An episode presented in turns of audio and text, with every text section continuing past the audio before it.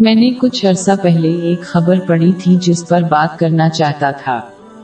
اس نے درمیانی زندگی کے بحران کے تصور پر رپورٹ کیا۔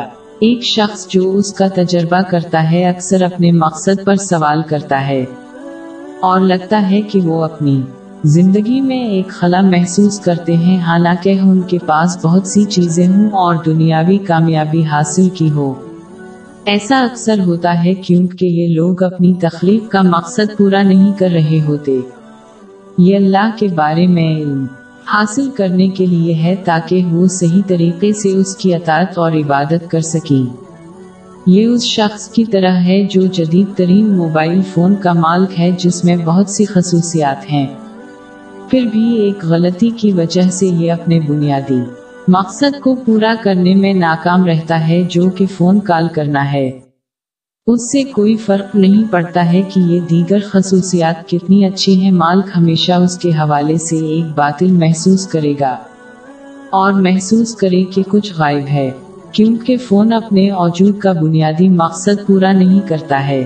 اسی طرح ایک شخص اپنی زندگی میں خلا محسوس کرے گا، خواہ اس کے پاس بہت سی دنیاوی چیزیں ہوں۔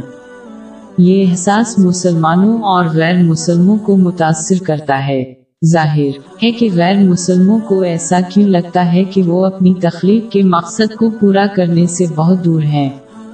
لہٰذا اس سے کوئی فرق نہیں پڑتا ہے کہ وہ کیا حاصل کرتے ہیں۔ وہ آخر کار اپنی زندگی میں اس خلا کو محسوس کرتے ہیں۔ یہ ان مسلمانوں کو ہوتا ہے جو اپنے واجبات کو بھی پورا کر سکتے ہیں۔ لیکن جب وہ اپنے مقصد کو صحیح طریقے سے پورا کرنے کے لیے درکار اہم علم حاصل کرنے اور اس پر عمل کرنے کی کوشش کرنے میں ناکام رہتے ہیں تو وہ اس خلا کا تجربہ کرتے ہیں۔ زیادہ تر معاملات میں وہ عربی زبان بھی نہیں سمجھتے ہیں، اس لیے محض عبادت کرنے سے اس خلا کو پر نہیں کیا جا سکتا۔ کوئی بھی اس خلا کو اس وقت تک پر نہیں کرے گا جب تک کہ وہ تخلیق کے اس مقصد کو پورا کرنے کی کوشش نہ کریں جو اللہ پر علم حاصل کرنا ہے تاکہ وہ اپنی زندگی کے ہر لمحے میں اس کی صحیح اطاعت اور عبادت کر سکیں۔